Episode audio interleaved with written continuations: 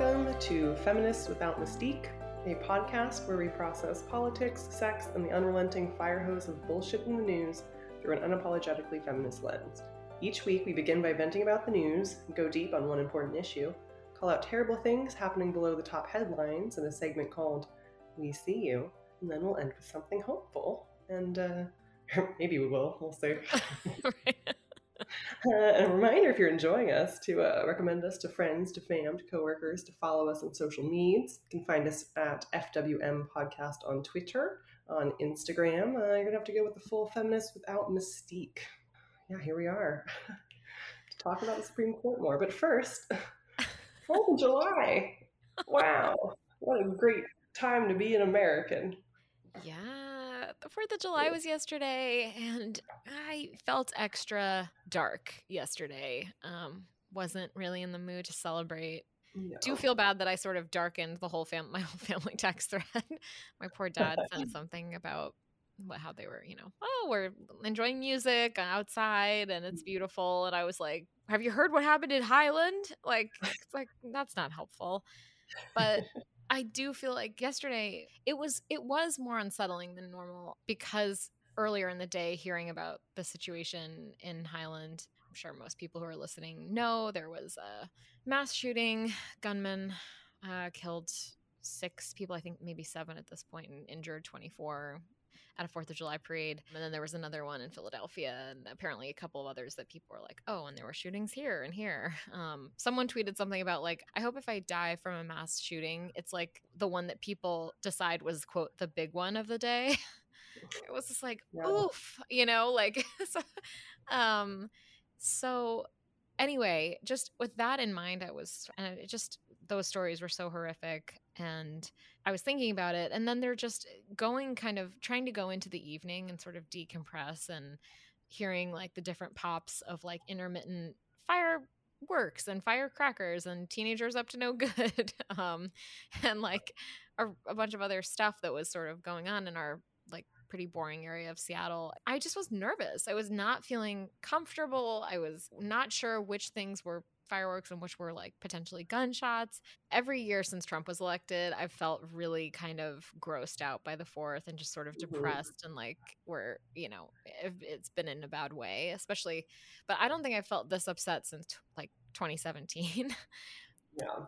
So, yeah, it felt different this year. And I don't know if you saw the like video of the fireworks in Philadelphia with like a hundred thousand people just like scattering and running away because they there was the the two police officers that were shot and it seems like the circumstances around that seem a little sketchy. People i don't really know what happened there but overall it is it what a what a portrait um, to encapsulate kind of like where we're at as a country. Yeah it was a weird fourth it's like every year as i've gotten older i've gotten less and less into the fourth as i've become more aware of like how many inequities exist in the country and how it's not really a free country especially yeah around when trump was elected which I had the privilege of of being a little more naive before that. You know, I knew these things existed, these inequities, but wasn't, you know, I really felt like we are going towards hope and progress and things are going to be getting better and hooray, America, we're going to do it. Whereas, yeah, each year since then, it just kind of feels like, what are we, what are we celebrating? Um, it's like I love an I love an occasion. I love to get festive, but yeah, and this year after Roe, it was just sort of like really, literally taking away freedoms here now and then sort of the um the fear of what kind of like how pride ended as like a wet fart because of roe and you know the the considerations for what that's going to mean for for gay marriage and things like that. Um so definitely not a not a star spangled banner kind of a moment. And i we weren't going to do anything um we ended up taking our daughter to a parade in the town where my brother lives. Um, she loves that kind of shit. Um, and so I wasn't I wasn't wearing anything patriotic. I had a dress with lemons on it because America is a lemon. Um, but it was it was weird and it, like there were these like people dressed up as like as like soldiers from like the Civil War and the Revolutionary War and shit, like literally shooting muskets Oh. like what what is this? And then it's like you'd have you had this like group of people marching and their whole purpose was to be like anti-vax and then you had like pro-life marchers. Oh. Um, yeah, and there was also like a Black Lives Matter group, and like there were also other groups represented, but it was just sort of like, uh, like in Connecticut, and this really like affluent suburb that my brother lives. Um, it just was weird. I mean, my daughter had a blast. She loves drums, and she was just, you know, why we went. But um, it felt weird even being there, even knowing like I'm not, I'm not here to participate in celebrating America. I'm here so my daughter can see bright things and music. But yeah, it wasn't, uh, wasn't feeling patriotic. And fire, yeah, my dog hates fireworks, so she had her little vest on and her little hip treats and stuff. But all in all, and then with the shooting, um, well, many shootings, but mm-hmm. you know, texting friends who who live in the areas, um, which is like a reflex at this point. You get a news alert and then you text, okay, who do I know in Chicago?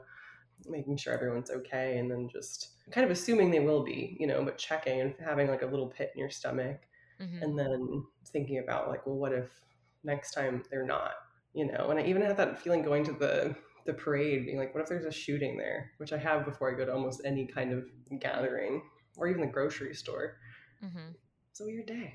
Had fun with my kiddo, but also just kind of bad taste in my mouth and not feeling optimistic. I saw some tweet or Instagram post or something that it's like it's like celebrating a birthday of someone in hospice, which yeah. I wouldn't make the exact comparison because it's like you're human, you're still worth celebrating, but sort of that idea of like things aren't looking great. What are we doing? Putting lipstick on a pig.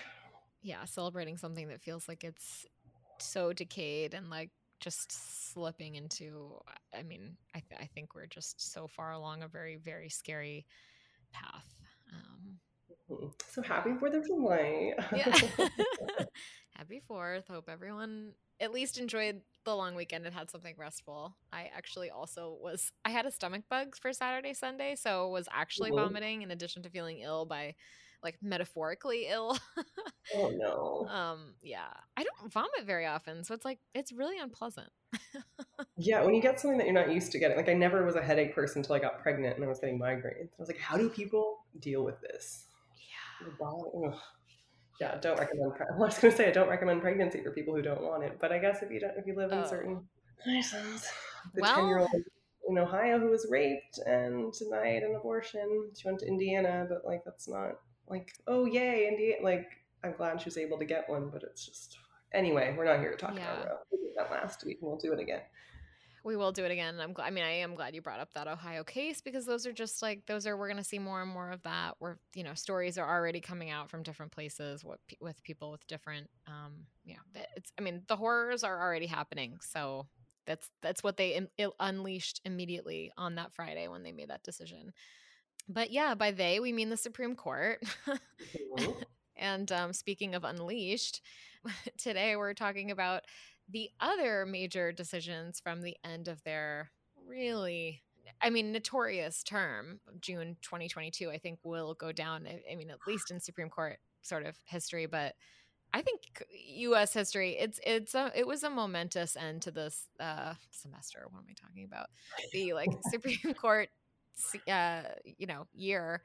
They very quickly, with a, a very broad brush, they enacted um, a lot of conservative priorities. They sort mm-hmm. of in a, it, it, it has begun. I think we are in a new era as of June 2022, which is going to be the most conservative Supreme Court in 50 years. And it will continue for quite a while. And they're going to dismantle a lot of precedents that have been long lasting for the last 50 or so years, even even going further back than that in favor of the idea of originalism and in favor of the archaic way of thinking about what did the founders intend in the 1700s which is just so misguided when you're trying to put together a, a fair or like an equitable safe society in 2022 um, mm-hmm. So we just wanted to talk about a few of those cases, touching on um, the Second Amendment. There, there's expansion of the Second Amendment case. There's a religious, there's a couple of religious freedom cases. There's the EPA case. There's a ruling against Native Americans. That there's just um, I might have just a forgotten. lot of things. Yeah. yeah I mean, last week we are like, oh, should we talk? And since then there have been more. Like, oh, should we talk about these? And we're like, we're not going to have time for this. And it's like you said, it's I feel like a mix of trying to decipher the original intent in the 1700s mixed with what if we just had like a white Christian theocracy? Mm-hmm. What if we yeah. just what if we did that? You know, and it's it's mm, terrifying. So where do we want right. to start? so many terrible things, and a couple there we went through, and there are a few that are like okay, I guess, but overall, yeah. real, real bad news bears. Right, real bad news bears. Well, I guess we could start with since you said white Christian theocracy. Let's start with the religious cases. Um, do that. Scroll my little fingy down to I that part. Just gonna say, I'm. Oh, climate change. We'll circle back to you. right. Ooh, we'll get there. Separation of church and state section. Oh, here she is. Oh man, and you know when you said white Christian theocracy, it's sort of like it's a convenient argument of conservatives on the court that mm-hmm. they get to be like, well, you know, they get to persuasively argue that that was what all the founders would have wanted. That's what the, mm-hmm. that was what was what was going on predominantly in the 1700s when they were drawing up these documents and it's like one of those instances where the scales are all weighted on their side for this specific thing it doesn't make it mm-hmm. right or the proper way to interpret modern constitutional law but this case is a Washington case specifically. There's a couple, oh. but the one I was thinking of was the high school football coach who in Bremerton, Washington, who was mm-hmm. fired after leading um, post game prayers on the 50 yard line. Neil Gorsuch wrote for the conservative majority, um, said that the coach's prayers at the public school event were protected by the Constitution's guarantee of free speech and religious exercise and did not violate the prohibition on government endorsement of religion. This one is one of the most dramatic. I think that's, I think it's, I'm already like, good for us for starting with this one. This one is. On the back. this one's insidious because it might seem relatively innocuous, but it mm-hmm. actually mm-hmm. is a major rethinking of the way that the court looks at and judges whether or not there's an excessive entanglement of religion in public life. It overturns a precedent called Lemon versus Kurtzman, which I remember from when I did moot court. And like, this was an important, you know, there was this important thing. We, we learned about it. We argued about it. It was called the, it's called it, it's called the lemon test, and there were three prongs. The court mm-hmm. uses it to decide whether or not the establishment clause was violating. You ask if the government action had a secular purpose. Then you ask if the action advanced or inhibited religion. And then you ask if the government had entangled itself with religion. So that's how you determine whether or not the establishment clause has been violated. And by mm-hmm. those, by the standards of the lemon test, this action by this football coach would have easily violated it. It violates the first prong, secular purpose. No. Did it advance or inhibit religion? This is where people could argue, well, it inhibited his personal religion, but it would have advanced um, a specific religion at a public school event, at a public school, yeah. government funded. In his mind. right, right yeah, he could pray in his mind. You know, he could also be silently, if he wanted to pray, like back in the locker room, or, uh, you know, there's mm-hmm. other maybe spaces where he privately could have prayed, but he prayed in the middle of the court. And, and it was so frustrating to Sonia Sotomayor that she included a picture in her dissent, which I think they rarely do. But she mm-hmm. she wanted to speak to Gorsuch directly and say, "You have totally mischaracterized this for your own convenience here. You've mischaracterized what was going on. Here is this man, and he is surrounded by his enti- the entire team, what looks to be the entire team, like conservatively 20 to 25 players who are kneeling around him praying after a game. There is coercive social pressure to that. It is too much incessive entanglement. Has the government, a, a, public school, entangled itself with religion here? Yes. So, and this test, like, has continued to be used since I think it was what 19, 1971 even though Neil Gorsuch didn't use the words overturn or overrule for the lemon lemon test, he did because in the dissents they basically say it quote calls into question decades of subsequent precedents that it deems offshoots of that decision. I mean, it, it's going to open the door for a lot of other challenges to mm-hmm. um, allowing religion in public spaces. And of course, when we think about religion, we know really which religion is prioritized here. It's just mm-hmm. the like Judeo-Christian like values of the 1700s, the ones that like Kavanaugh and Amy Coney Barrett and Gorsuch would approve of. And mm. anyway, okay, rant of that part over. Now, on the coercion piece, the ACLU put out a statement, and um, several students reported that they felt coerced to pray. And one player specifically said that he participated against his own beliefs because he was afraid he'd lose playing time if he declined. So, like, there you fucking have it. Mm-hmm. It's not, we're not saying that you can't pray in private, but when you're on the job and you're leading students in prayer, it's inappropriate. It's a slippery slope, and it completely goes against the separation of church and state, which exists for a reason. And yeah, anyone saying that it's not coercion, literally, the student said it, that he felt coerced. And like you said, we're not seeing other religious prayers being advocated for publicly by the Supreme Court.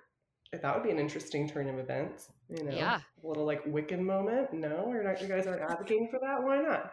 Hmm. It's a scary precedent.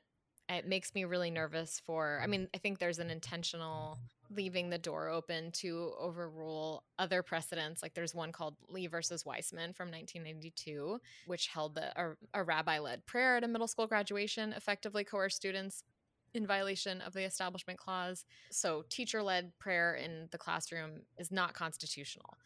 I, I just think like that's kind of maybe the next big one to fall like a te- mm-hmm. teachers being allowed to lead prayers in public schools i feel is like the next logical thing because what are they going to do? They're going to drag us back to 17 like 95 if we are chained to what was going on in the 1700s for absolutely everything yeah where does it where does it end? Words words fail. Words really fail me there. On the separation of church and state issue. Um, a little bit before that uh, decision, I think about a week before, there was Carson versus Makin, another 6 3 decision. There are a lot of those. Um, and that was when they ruled that Maine, uh, the state, can't bar religious schools from receiving public grants that are extended to other private schools. Mm-hmm. Um, and Roberts wrote for the majority and said that the tuition program was promotes stricter separation of church and state than the Constitution requires. Which is another, you know, you just see them kind of loosening up that uh, that separation until it's not separate at all anymore. And okay, if you're someone who is, you know, practice a practicing Catholic or Protestant or whatever, um, and this doesn't make you that uncomfortable, think about how would you feel if it was a religion that you are less familiar with, less comfortable with, and a teacher has the religious freedom? I mean, I worry that, of course, bring it forward, to bring it in front of this Supreme Court, and they're going to find some sort of originalist way to say, oh, well, Muslim prayer isn't allowed, you know, or something.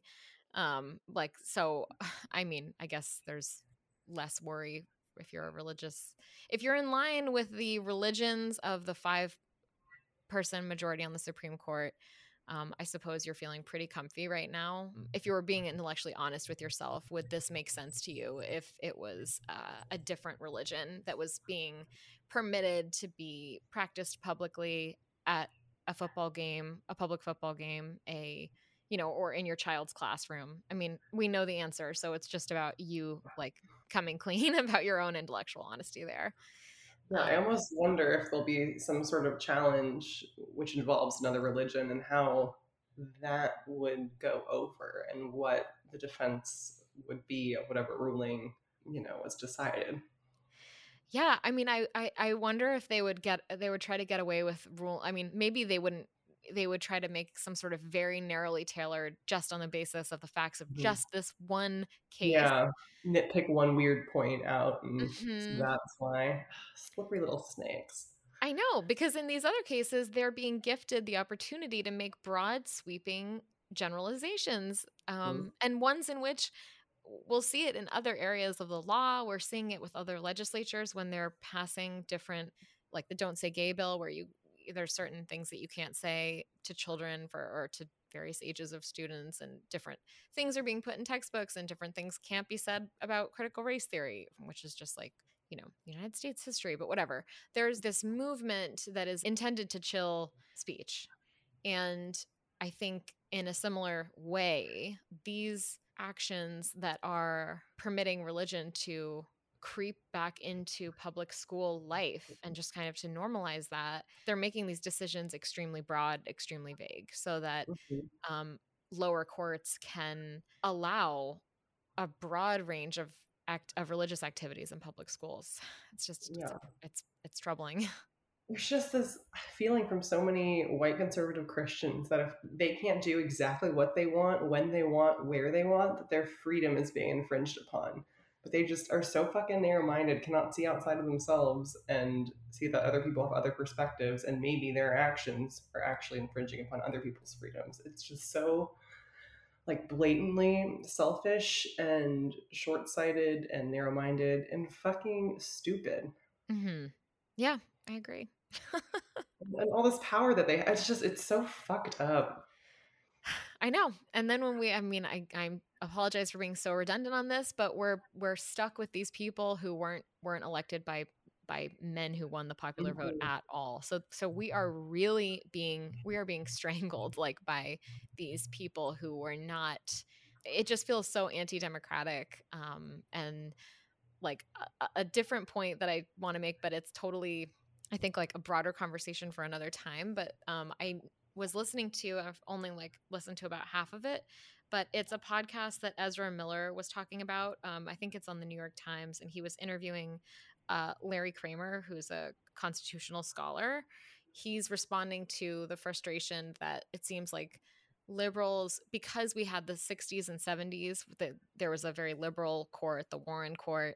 We kind of went all in on like this is it. The court decides. The court we expand our rights are expanded by the court, which makes sense because Brown v. Board of Ed expanded the right. Eh, the there were rights expanded, and that made a lot of sense. But so liberals kind of went all in on being like comfortable with the court making like having change come from the court, and then with Roe v. Wade, it went too far, according to a lot of people.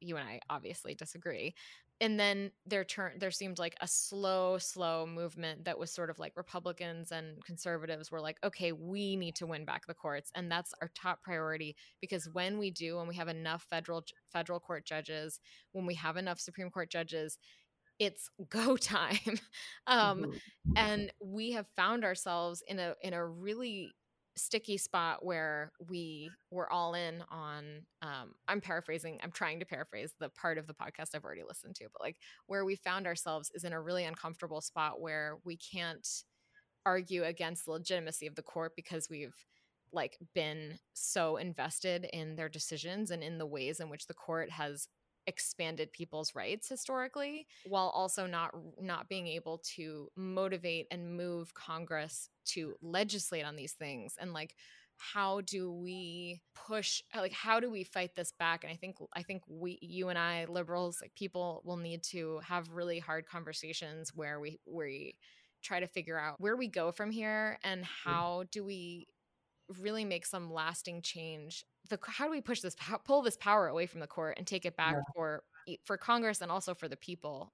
well, first thing to do would be having having a president that kind of fights for those types of things and starts like starts make starts making some fucking threats. I mean, mm-hmm. the, the Larry Kramer was saying on the podcast that like FDR was the one who famously talked about court packing. It w- didn't go over well at the time, and it hasn't aged well with history but except for recently when people are talking mm-hmm. about court packing, which is still not popular, but like it was powerful enough at the time that it had he he he got what he wanted, which was for the courts to back down when he was trying to enact a federal program in the wake of um, the Great Depression to help people and to give people more work. Like he got what he wanted by threatening court packing as a tactic. Sorry, that was like a that's a little tangent, but it just feels like in this moment where democracy feels like it is dying, it is on its like last breath here.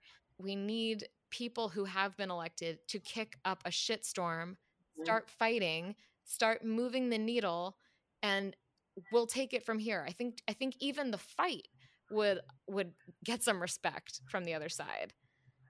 No, absolutely. And you know, we need to elect more progressive people Um, yes, just easier, much easier said than done, especially with gerrymandering and all that, all that stuff. But Biden needs to not run again. I feel like he's probably going to. And if he does, I'll vote for him in the general. If he, but like, fuck, dude, just sit this one out. You're not, you're not what we need. I do genuinely believe he genuinely believes he's doing the best job he can be doing, but I don't think he's actually doing a great job. You know. Agreed. And, uh, Agreed. And it's I mean the, the, the arrogance. I'm sorry. And I I I, I like Biden all right and like fine. If he was my neighbor, I I think I'd love him. Yeah. But as the president, I do not. right. Right. Great neighbor, I'm sure. Great neighbor. Someone you, one might say you, could, you, could, you could have a beer with them. but this man is the the arrogance that it takes to after after you know god it's been only what two years barely two years that he's been in office um, to sit here in this landscape and say that you're the best person for the next four years after really reassuring everyone that you were just a like placeholder president to like right the ship mm-hmm. I mean, I guess I can say that you righted the ship a little, but honestly, right in this moment, it feels very topsy turvy. And that even feels like a real gift to you for your legacy. Mm-hmm. Yeah. Get your shit together and buck up. Get out of there.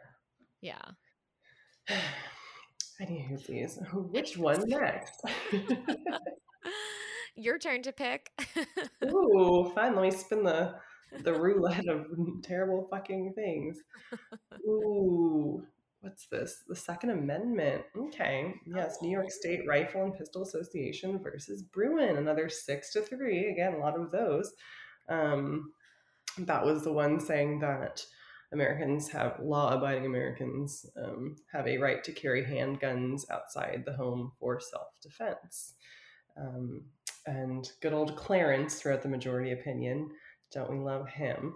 Hmm. Um, and it struck down a long standing New York law that required a special need to carry a weapon.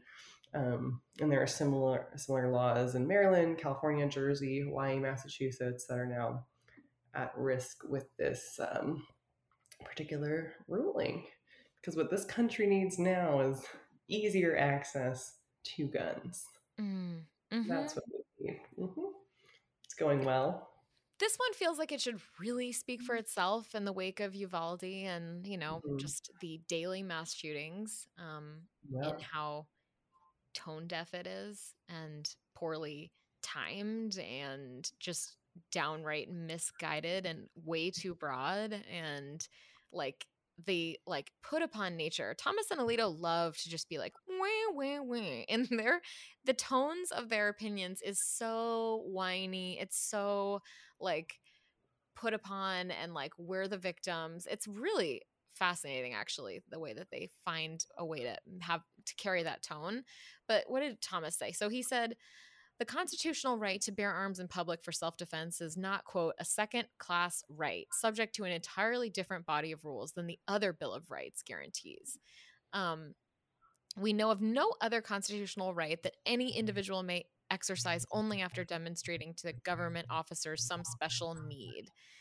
Um, so the liberals say that he distorted history and ignored um, precedent which is all feels like pretty objectively true.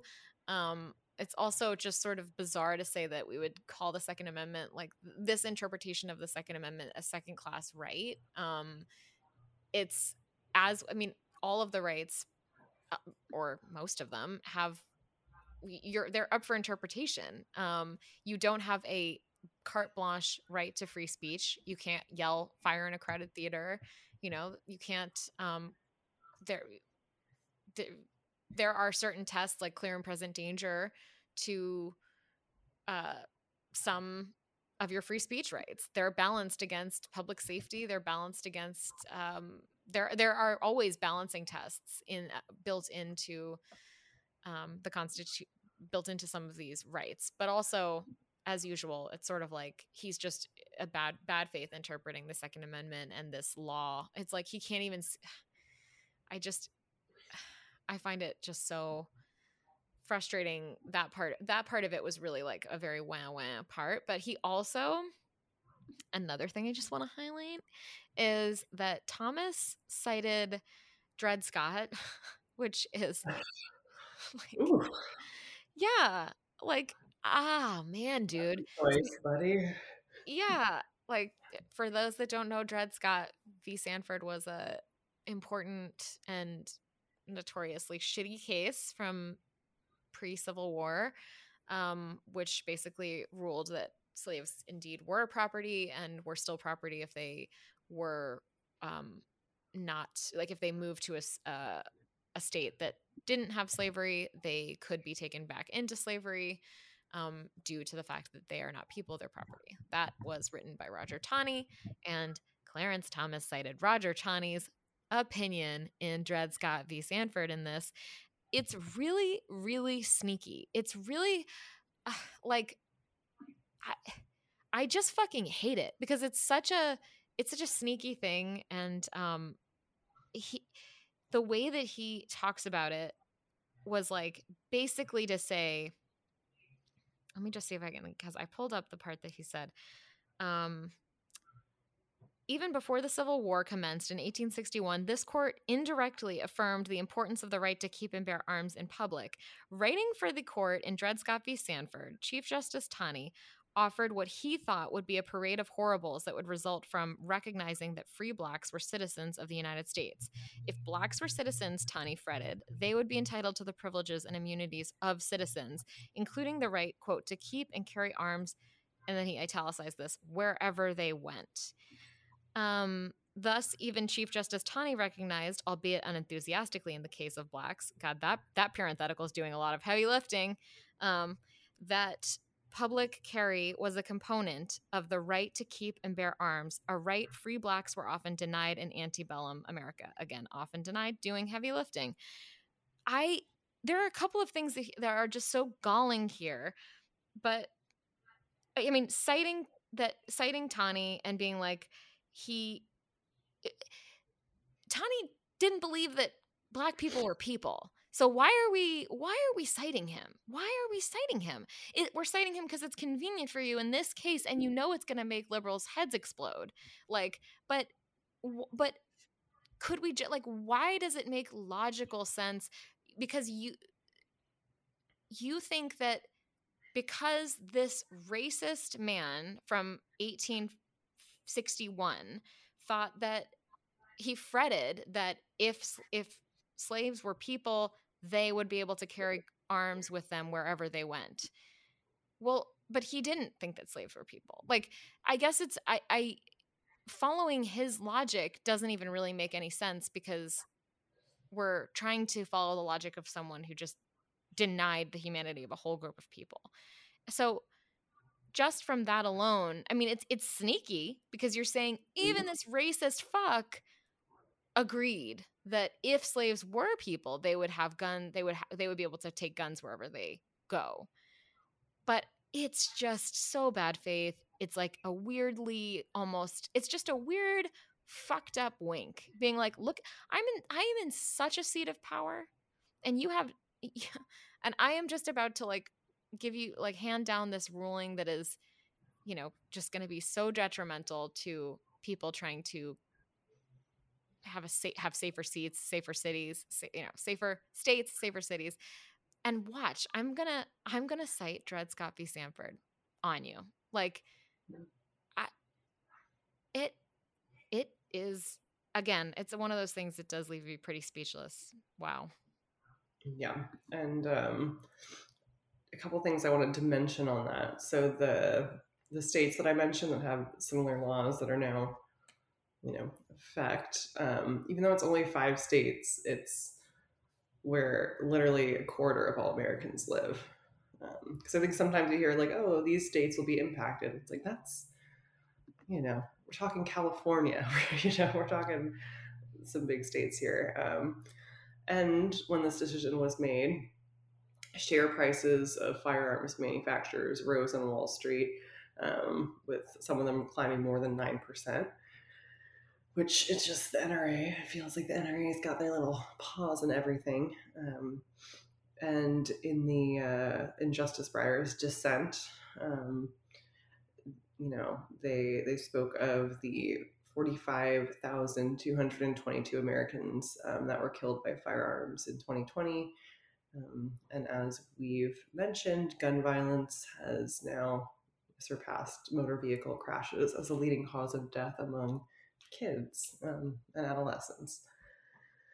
So it's uh, it's just galling in the world that we live in that this decision is being handed down with the justification that's almost almost laughable. You know, it's like if we were watching a lot of this shit, if it was on like a TV series, we'd be like, that's a little on the nose, you know, mm-hmm. a little much. That's not realistic. Yet here we are living in reality, and it's exactly what's happening.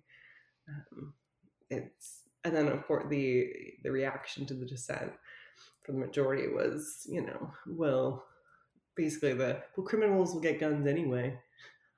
Okay. It's a tired ass non-argument. Like we've Right. And there's so many different other countries. Like, I mean, you just look in other countries who are regulated firearms in a sensible way, don't have this issue. So, like, that mm. is just dead in the water.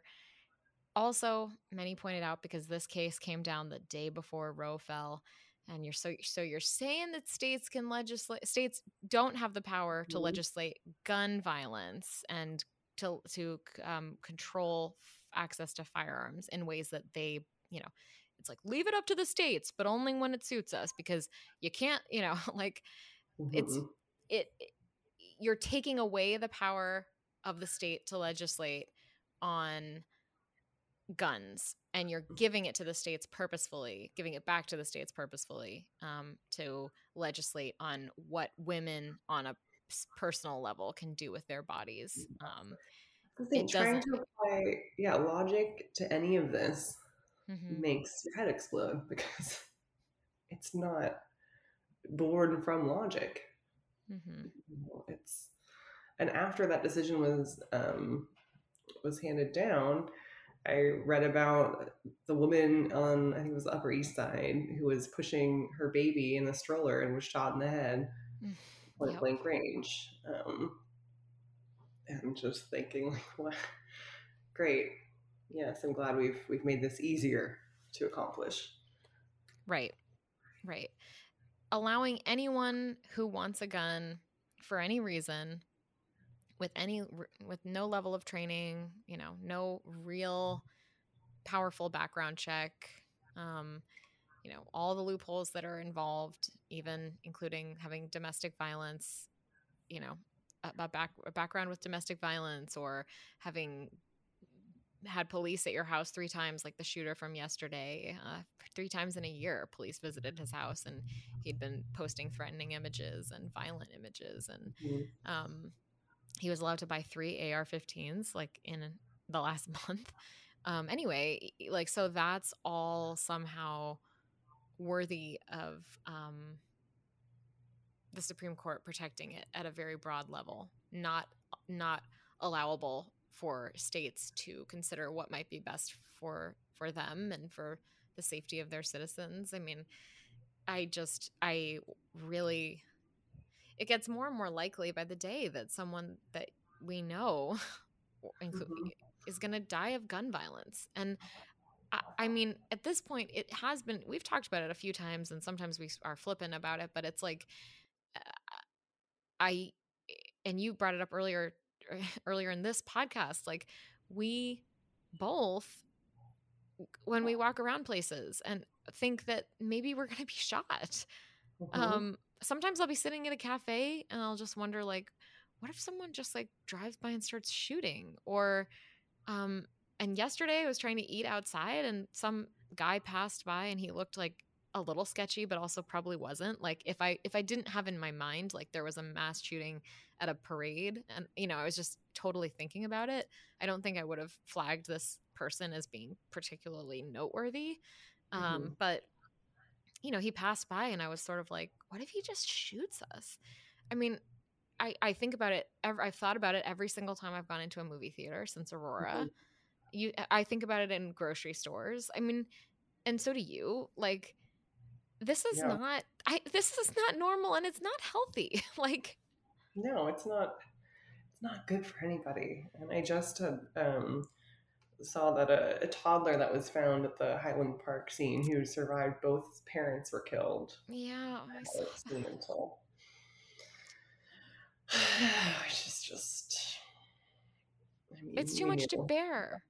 It's too much, and it's we're making it. It's like we are so obviously going in the wrong direction in so many ways in this country, and it just feels like screaming into the void sometimes. It really does. I I I probably won't be able to find this tweet from qu- a quick scan, but um, after I think it was really after this um, it was after the this Bruen, the gun gun overturning of this gun law. Um, Jon Lovett tweeted something about basically like they just are making it easier for us to live in like a cruel, unfair, and um, like unsafe world.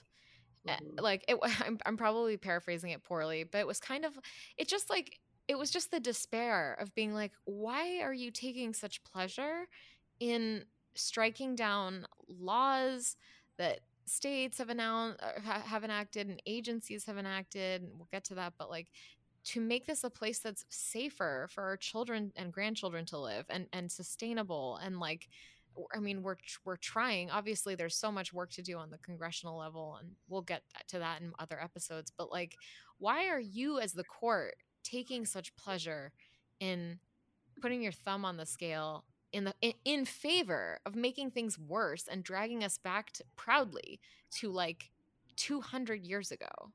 Yeah there does seem to be like a a glee with which these decisions are being made. And a lot of it's not even reflective of what the american public even wants you know? Right.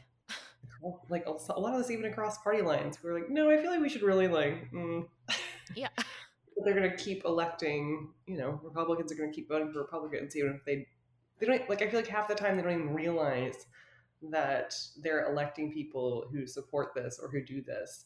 It's just they like tune into Fox News and believe whatever bullshit they hear and keep mm-hmm. voting for the same fucking people, even if they are asked separately about issues mm-hmm. and they mm-hmm. disagree with what their elected officials doing that they elected. And they keep like electing these people. It's it's mind numbing. I can't.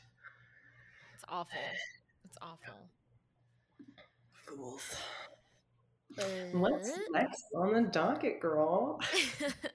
well, I think we're at the the court's rollback of the uh, Environmental Protection Agency. Mm-hmm. Um, their the EPA's ability to reduce the carbon output of existing power plants in a blow to the Biden administration's plans for combating climate change. Uh, the decision risks putting the U.S. even further off track from the president's goal of running the nation's power grid on clean energy by 2035. Um, like before we even get into this, I I just want to say this decision actually wasn't even a real rule. Like it uh, it was super weird because um it was something that I think was put forward in the Obama era. It was um halted by the Supreme Court um and yeah, it was I'm just reading like I'm just reminding myself um mm, mm, mm, the EPA um basically like these Obama rules were never reinstated after um, the Supreme Court halted it in 2016, and um, they were and Biden hasn't like put forth a plan where he would put this back into place. Um, so it's not the court decided to take up a case in which there's a law that wasn't actually active, which is sort of feels like it's it strains like it really strains my brain to understand why they would do that aside from just like again like you said the term kind of that comes to mind is like gleeful it's a mm-hmm. gleeful like oh this popped up And even though, like, yes, like someone sued the Obama administration on this, but this is not a law right now, which makes it shouldn't make it a priority. It shouldn't really make it relevant for the court's docket this year. Um, so the base level of this is that they took up a case on a law that wasn't actually hasn't been enacted since 2016 um, and uh, i think what it was that the washington post said um, basically since the biden administration hasn't formulated its plan and it doesn't have this, this hasn't been enacted the administration and environmentalists were stunned when the supreme court took this case um, the biden administration advised it advised it to simply vacate the DC appeals court decision and wait um, to make a more intensive review of the EPA's powers after new regulations were proposed. So it's just just to set up what we're talking about like this fucking case this rule wasn't even these these regulations weren't even in place like yeah what's the what's the fucking point yeah and like gun violence climate crisis is really, really careening us toward apocalypse. And so like, why? It's, it's again short sighted, stupid shit. Um, why? Why? Yeah. yeah. I mean, it's again, the, it was a 6 3 vote. Um, Chief mm-hmm. Justice Roberts wrote the majority, and it goes with what we were saying about conservatives just being like we're taking power we're taking power uh, in some cases away from the states because we think the states don't deserve to legislate on the, those types of things but mm-hmm. we're giving it to the states on other things and then we're also taking power away from the executive branch um, too much power is vested there and then then too much power is also vested in the agencies that are offshoots of congress um, it's uh, what did Roberts say? He said, "quote Capping carbon dioxide emissions at a level that will force nationwide transition away from the use of coal to generate electricity may be sensible, um, maybe a sensible solution to the crisis of the day." But it is not pl- it's not plausible that Congress gave the EPA authority to adopt on its own such a regulatory scheme. Um, scheme. Gors- scheme. Gorsuch wrote, uh, when Congress seems to sl- seems slow to solve problems, it may be only natural that those in the executive branch might seek to take matters into their own hands, but the Constitution does not authorize agencies to use pen and phone regulations as substitutes for laws passed by the people's representatives. Now, Kagan, on the other hand, wrote um, The court appoints itself, she wrote in her dissent, the court appoints itself instead of Congress or the expert agency, the decision maker on climate policy. I cannot think of many things more frightening. Um, this is one of those things that, again, is super frustrating because we have a court that isn't interested in allowing experts to experts in agencies to make decisions um, on regulations for clean air and clean water. Um, and I don't know when we're going to be able to prioritize climate change if the EPA can't make reg- sensible regulations. I mean, it seems like it's already so uh, influenced by lobbyists. Like Congress is already so in the pocket of so many different lobbyists who want to still use coal and you know only want what what's going to benefit their business interests um, while the rest of us just like choke on unclean air and um, you know, get cancer from the air and get mm-hmm. swept away by floods and um, you know, it's it's the walls are closing in on us with climate. Um, and I feel like uh, it really does feel like you know Game of Thrones, where like White Walkers are coming, and that's mm-hmm. and like we're just fighting some stupid petty thing. You know, the Supreme Court is like one of those weird little greedy little kings of Westeros in the south, not really understanding what's going on. Um, I'm rewatching yeah. Game of Thrones, so it's like fresh in my mind. what, what, should we watch? Ooh, cool.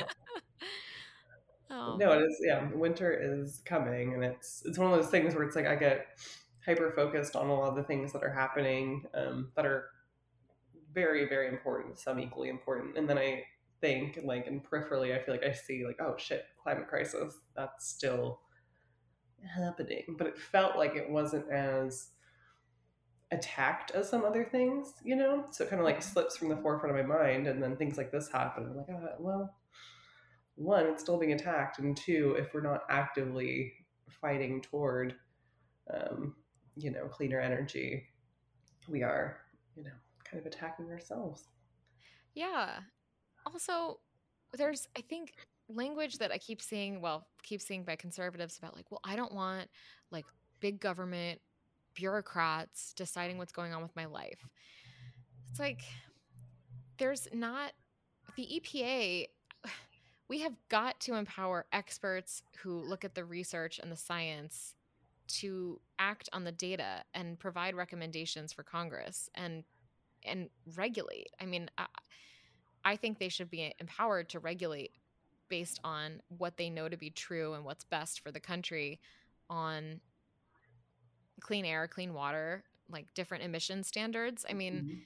you can like let's deal with their overreach when they've actually over overreached. Um, like, and I, I think prioritizing business interests and dollars and cents of some of these like big oil tycoons and like fucking asshole billionaires is like mm-hmm. over the over the interests of everyone whose like houses are falling into the water and mm-hmm. falling like getting swept away with floods and dying from heat strokes at record rates like can, and yeah. wildfires like come on where where at what point do we care about these people i know and why don't people take the fucking time to understand like we we addressed this a little bit with Roe last week where you know when I was talking about the men on Facebook who had like opinions that were based in factual inaccuracies, mm-hmm. and it's just it continues to be mind blowing and heartbreaking to me that decisions get to be made that have no basis in either truth or empathy, and we just because some dude said it was so, you know, and we just mm-hmm. have to and Amy Coney Barrett. like we just have to kind of go with it. Like we know like I'm waiting for I don't know some superhero squad or something to save us from, yes. from ourselves because it's just I feel like we've also said over the years that it feels like a bad like apocalypse movie mm-hmm. where it's just like too fucking on the nose with these like cartoon villains mm-hmm. making these decisions that we've literally seen be made in movies where the, the world ends or and i don't know how to get out from under it besides for electing more progressives. But again like how do we even you know i don't think i'm going to be on the on the jet to the new the new planet. And if i am it sounds like i'm going to be like an indentured servant. Um, like I don't, I don't know the answer is, and it's like, are is it literally going to be like the world ends, but these like rich white conservatives have access to the you know the jet that gets them out of here, the rocket? I don't know.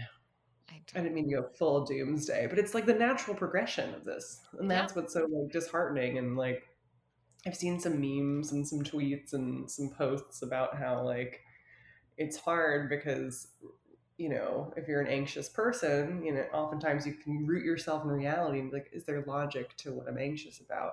Right. And there's so much logic. like, it's illogical not to be anxious almost. And so it's, you know, I saw something that was like, well, you can succumb to fascism and your plants can die. Oh. Or, you know, and like that's what it feels like. It's like, what are we, I don't know. You know, yeah. Know Anywho, my yeah. tirade over my rant. No, no, it's it's all true, and it's all so yeah, it's also true.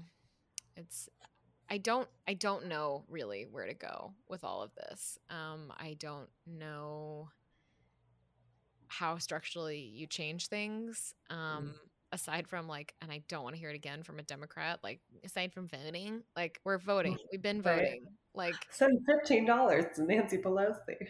oh man, I texted her direct. I mean directly. I texted. I, t- I texted whoever texted me from the D D Triple C. It was like, "Can you? We think you can pitch in like twenty dollars." And I first of all, twenty, not even like a three dollar ask, like twenty the yeah, you like, got coded to them as someone who was going to give them twenty dollars. oh my god! I was like, I, I sent, I never like really send them back anything, but I was like, you should know I'm not donating to any Democrats in the midterms. Like, aside from if there's someone specific that I really like, but I didn't say that to them. I said mm-hmm. no Democrats, only abortion clinics, you fucks. Like direct aid is where I'm putting my dollars like until you mm-hmm. start giving some direct aid to your fucking voters. Um one more just like note on the EPA thing cuz it bothers me cuz it's more conservative court bureauc- um, hypocrisy.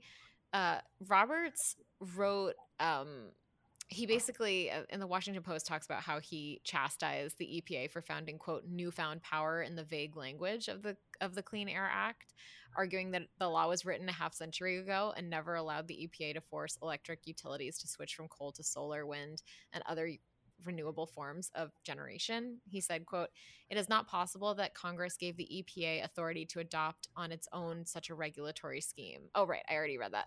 Um a decision of such magnitude and consequence rests with Congress itself or an agency acting in acting pursuant to clear delegation from that representative body.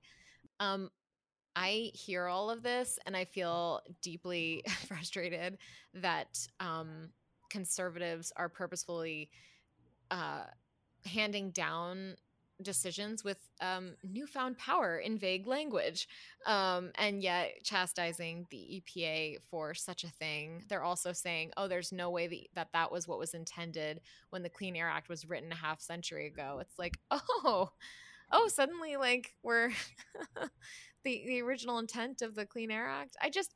I'm, I'm, you know, maybe it sounds like a reach, but it just feels a little like, oh, once again, like it's only these these like these philosophies about like v- vague language being unfair and too broad only like it's it's a it's bad for the EPA to find that for the betterment of like our global the global health of the planet. But like for you you know the power of your vague language and you're going to be handing things down in a way in which it emboldens the conservative court uh, federal court conservative jurors all over the place or conservative judges all over the, the rural place. jurors.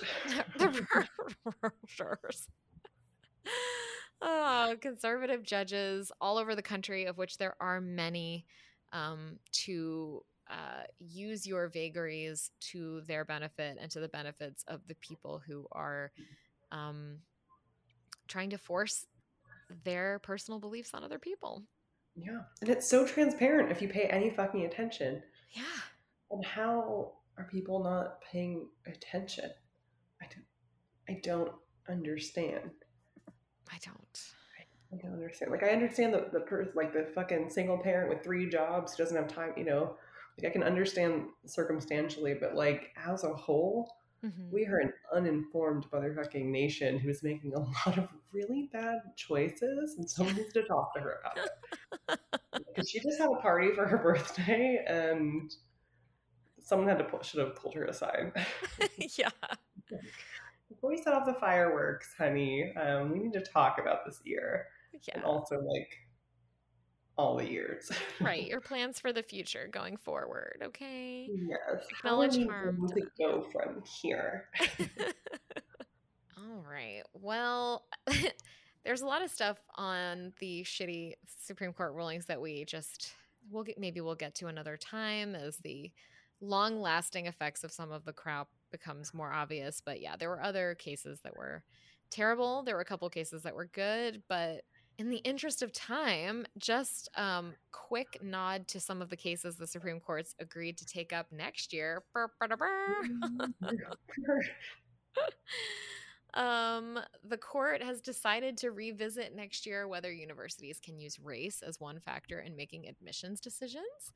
Um, again, there's lots of precedent that has allowed it, but we know what they like to do with precedent. Respect it. They're also going to decide whether a designer of wedding websites can tell same sex couples she will not work for them. Again, mm, pretty sure we know where that's going to go. But hey, maybe not. Maybe Gorsuch or Kavanaugh will surprise us. Not holding my breath. And then, worst of all, they are going to consider a case that could radically change the way states set rules for federal elections, giving state legislatures almost total control over the drawing of congressional districts in which candidates can run and the rules of voting, even if state courts think they violate the state constitution. Uh oh. Ooh. So great. that's upsetting. Why, yeah, this is why Fourth of July was a you know not super celebratory. Yeah, it was a bummer. Not a lot of hope. Yep. I feel like packing the courts right now. I feel like it's the solution. All right. And now for We See You. mm-hmm. So, Andrew Bogut, who was not someone I knew existed before this uh, news piece uh, hit, currently he's in the NBA. Mm-hmm. Um, he was slut shaming Kendall Jenner and then double down doubled down, doubled down on it. Um, he tweeted, Will the 22, 2022 NBA draft completion yesterday? One big name has yet to find a home. Which team will snap up Kendall Jenner? Solid, talent, versatile, marks around team culture and habit of endless self promotion. Doctors will need to do medical as body has been banged up. Um, which is really disgusting. And then he, when his doubling down was him tweeting, "I would like to formally apologize for this tweet. My scout uh, forgot to include the elite level of rebounding." Okay. So, wow. What? You know, just to you know, Ew. to really, like, I'm not going to apologize for this. Wow. Yeah, really, really gross. Um, and I'm not, you know, I'm not pro or anti Kendall uh, Kendall Jenner. I'm kind of the whole Kardashian family. I'm sort of like, I feel like there's a lot of nuance there, and I'm just gonna wish you all happy, healthy lives and kind of stay away from it. Yeah. Um, but it was it was just really extra disgusting. Um, her body has been banged up, and like you don't you don't know her life. Also, NBA stars and athletes in general are kind of known for sledding about, and there's nothing wrong with sledding about, but he's basing this off of the fact that she's had relationships with athletes over the years. Mm-hmm. Big fucking whoop. Can yeah. we not make judgments about women based on who they may or may not have dated, whether you feel like they've dated too many people? Like, can we move past this? It's just it feels like we're stuck in the past. Um, and then it's like I I don't know if I appreciate more the fact he didn't give us a fake apology. Like you know where he stands, I guess. Um, yeah. I just thought it was like I mean there's slut shaming shit about Kendall Jenner and all women yeah. all the time. Um, but I just found the shit that he said particularly disgusting. And yeah. Yeah, I'm talking about yeah, her body is banged. I'm like, fuck off, dude. Fuck off. Just leave her alone. So, Jesus yeah, Christ. play your sports balls. Leave her alone. Ooh. Keep your name out of her mouth. Keep everyone's name out of your mouth, and just play basketball or whatever the fuck you do. Right. And we see you. Trash we see you. That's awful. Also, like, oh, a lot of athletes are known to date models, you know, like you little beaches. Yeah, like, we're talking about his dick being banged up. Yeah. You know, it's just, just such a double standard. Like, let, let people be sluts if they want to be. Yeah. Leave the judgment out of it. Not saying Kendall Jenner is a slut. Very right. much not saying that, but if she were, there's nothing wrong with it. Right. Totally. Um, Okay, so Hannah Rose May tweeted on Twitter um, a very helpful thread about some creepy shit that um, is going on with, or that people are, you know, misusing Apple AirTags. I don't know. Are you familiar with AirTags? I've heard about them in the context of like creepy attempted like stalky kidnapping things, but I don't actually know anything about like how or why they're usually used or they're usually used for pets they're usually used for pets. Like we just put one on Knox. Like after he tried to sneak out of the house, we put an AirTag on him. but now I feel bad. Um, Gosh. like, um, and also Campbell put one on like his keys because because he just needs to know where they are. Um, so like, but so it seemed pretty innocuous and like maybe helpful to me, although it's probably not something. Campbell was like, "Do you want to put them on anything?" And I was just like, "No." I mean, I'm good. yeah, I'll just be like, I'll be inconvenienced if I lose something, but I'll just continue to try not to lose things like I've been doing. Um, mm-hmm. So anyway, but that that's why I only am rec- like I've just recently been familiar with it in the last month. Um, but uh, she tells a story about how an, um, someone put an AirTag on her to track her location Saturday night. She didn't even know um, until she got a Find My notification. And for people who don't know Find My, it's on Apple phones. It's like a way in which you can share your location with people. And um, so Find My basically sent her an emergency notification and saying like your current location can be seen by the owner of this item. Um, and it's like okay, so there's like an AirTag owned by someone else saying this person can now see your location, um, and that someone had been tracking her for hours.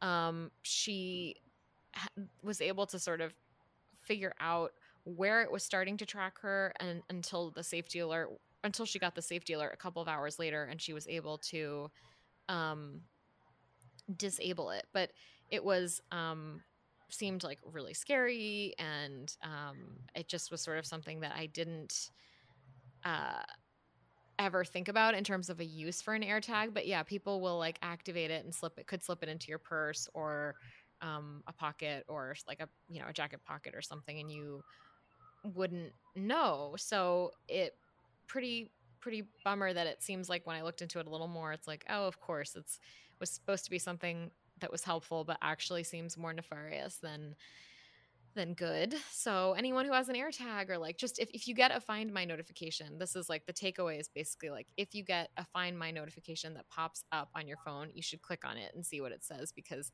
it's Apple trying to let you know like someone is tracking you. you know, it might or it might be. like yeah. Um it might be. So that's awful. So we see you to just like people who do that and like the world in which that's normal. Here we are. Great. Um, speaking of bad things, uh, this when I was reading about this, I had to double check. Is this really what she said? It is what she said. Um, Ohio State Representative Jean Schmidt um, she gave the the age old argument that a baby created from rape could grow up to cure cancer, mm. um, which isn't the we see. It's obnoxious, and yeah, all the I saw something about how all the gay kids who were bullied into killing themselves, like they could have cured cancer too. Like there's you can go lots of places with this.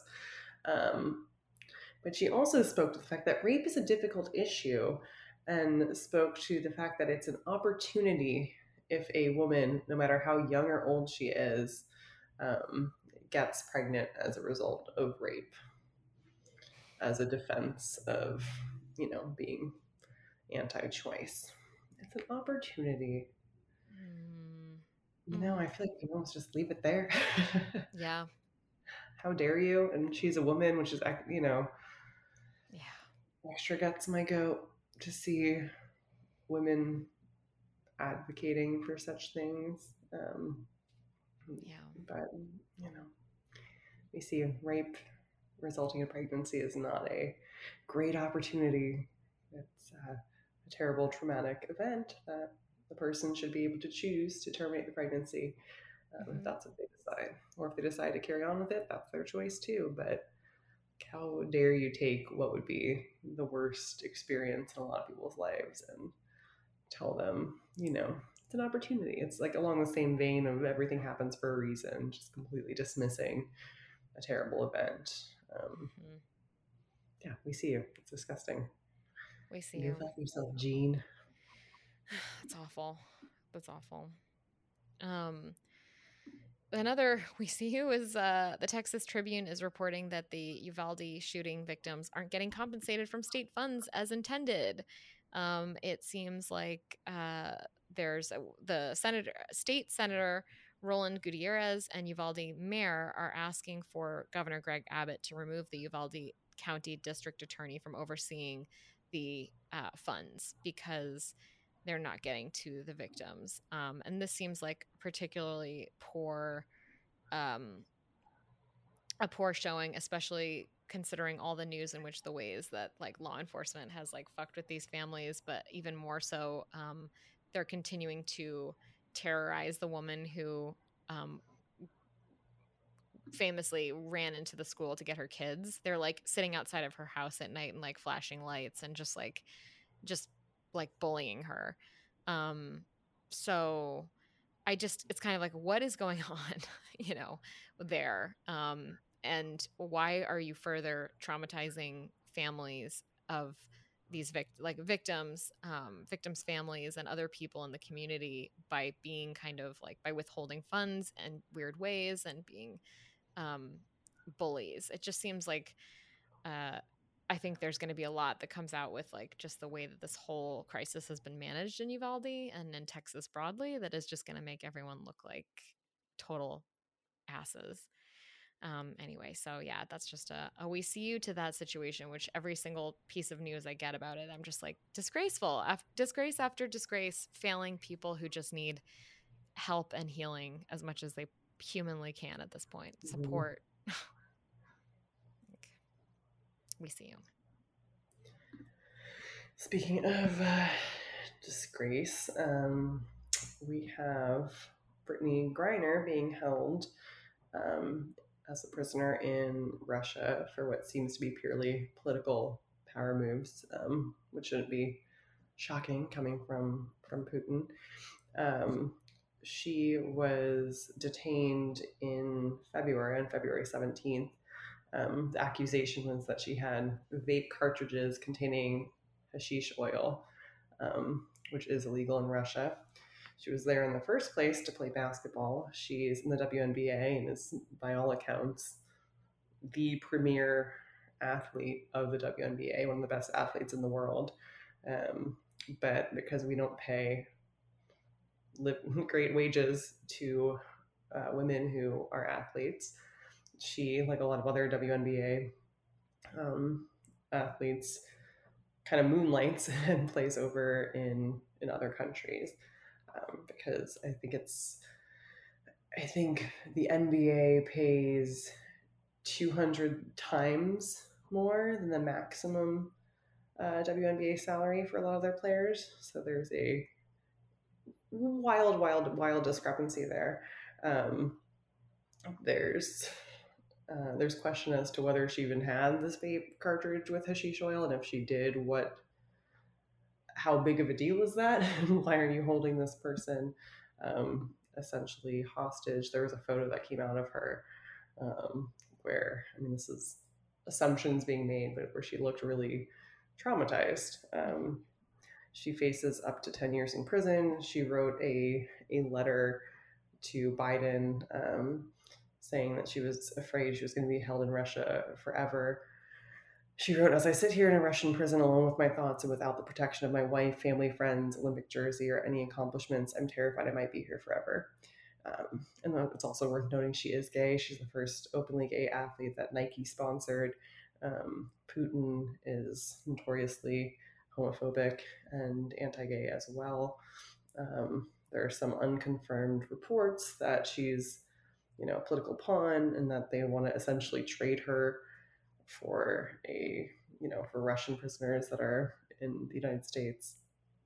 But regardless, it's disgusting that she was detained in the first place, that she's being held, um, and Russia has an extremely fucking high conviction rate in the 90s um, and have been known to trump up charges. Mm. So we see you as always to Putin and to um, everyone responsible and people have been saying you know if this were a an nba star of her caliber they would be back by now um, which i don't disagree with. Um, so i'm hoping that with the more publicity that's you know coming from this and the letter parts of which which were released that maybe we'll be able to get her back here. Um, but we see you. like she shouldn't have had to be there in the first place. She should have been paid equitably to her male counterparts. But again, this is America, so here we are. We see you. Awful. my last we see was just like a major side to um, Joe Biden in the White House once again because um, the Not news, Joe. not Joe, good old Joe.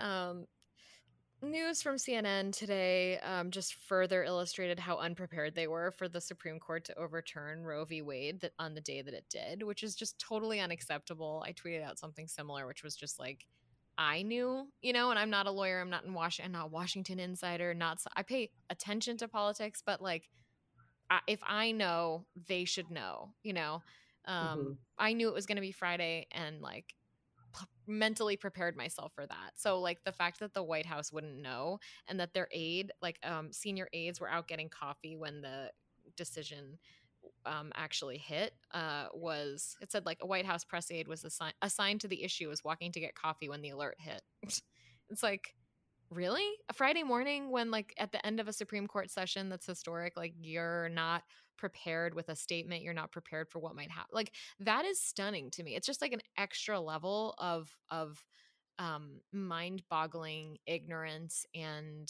just um having completely vacated your responsibility to the people who elected you. Um in the report from CNN, uh, they say fundamentally Biden and his aides are operating from a very different sense of the presidency. He's being realistic, they believe, and responsible, not just because his options are truly limited, but specifically because he's trying to restore the structural integrity of the government and democracy after four years of Trump. They also see him as taking a more integrated view.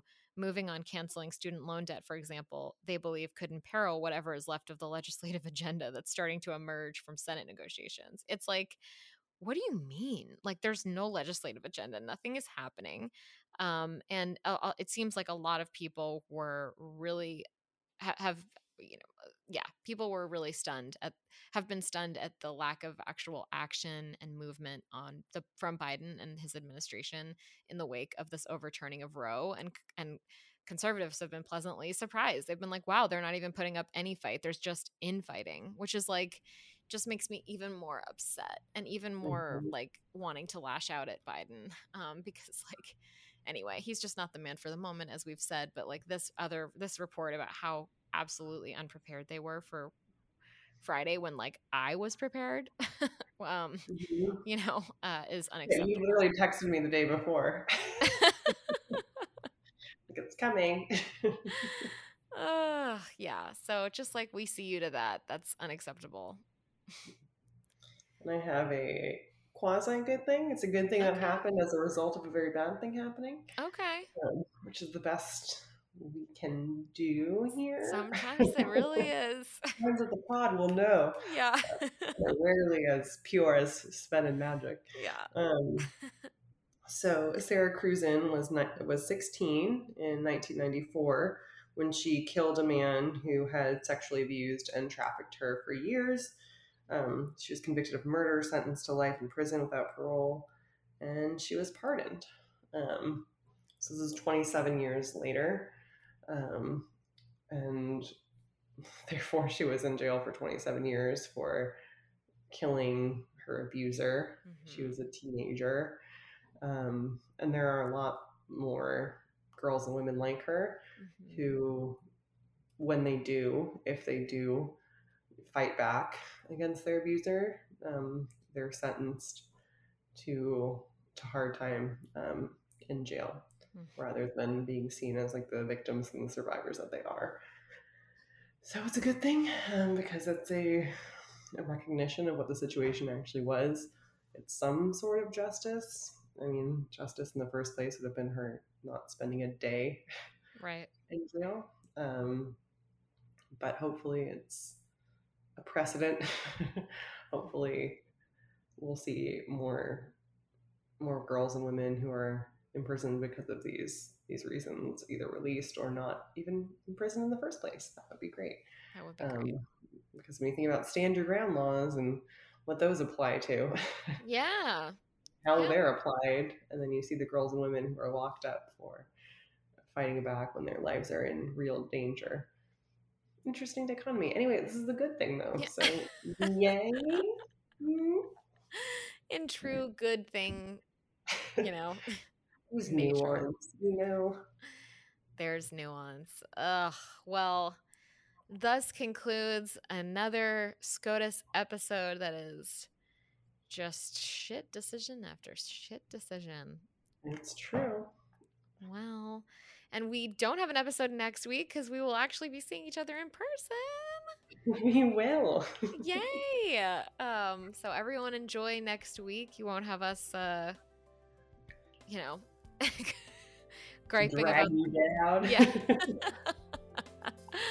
we won't be griping about the Supreme Court next week. We're going to be taking a break for fun things. Um, and then we'll be back the week after that.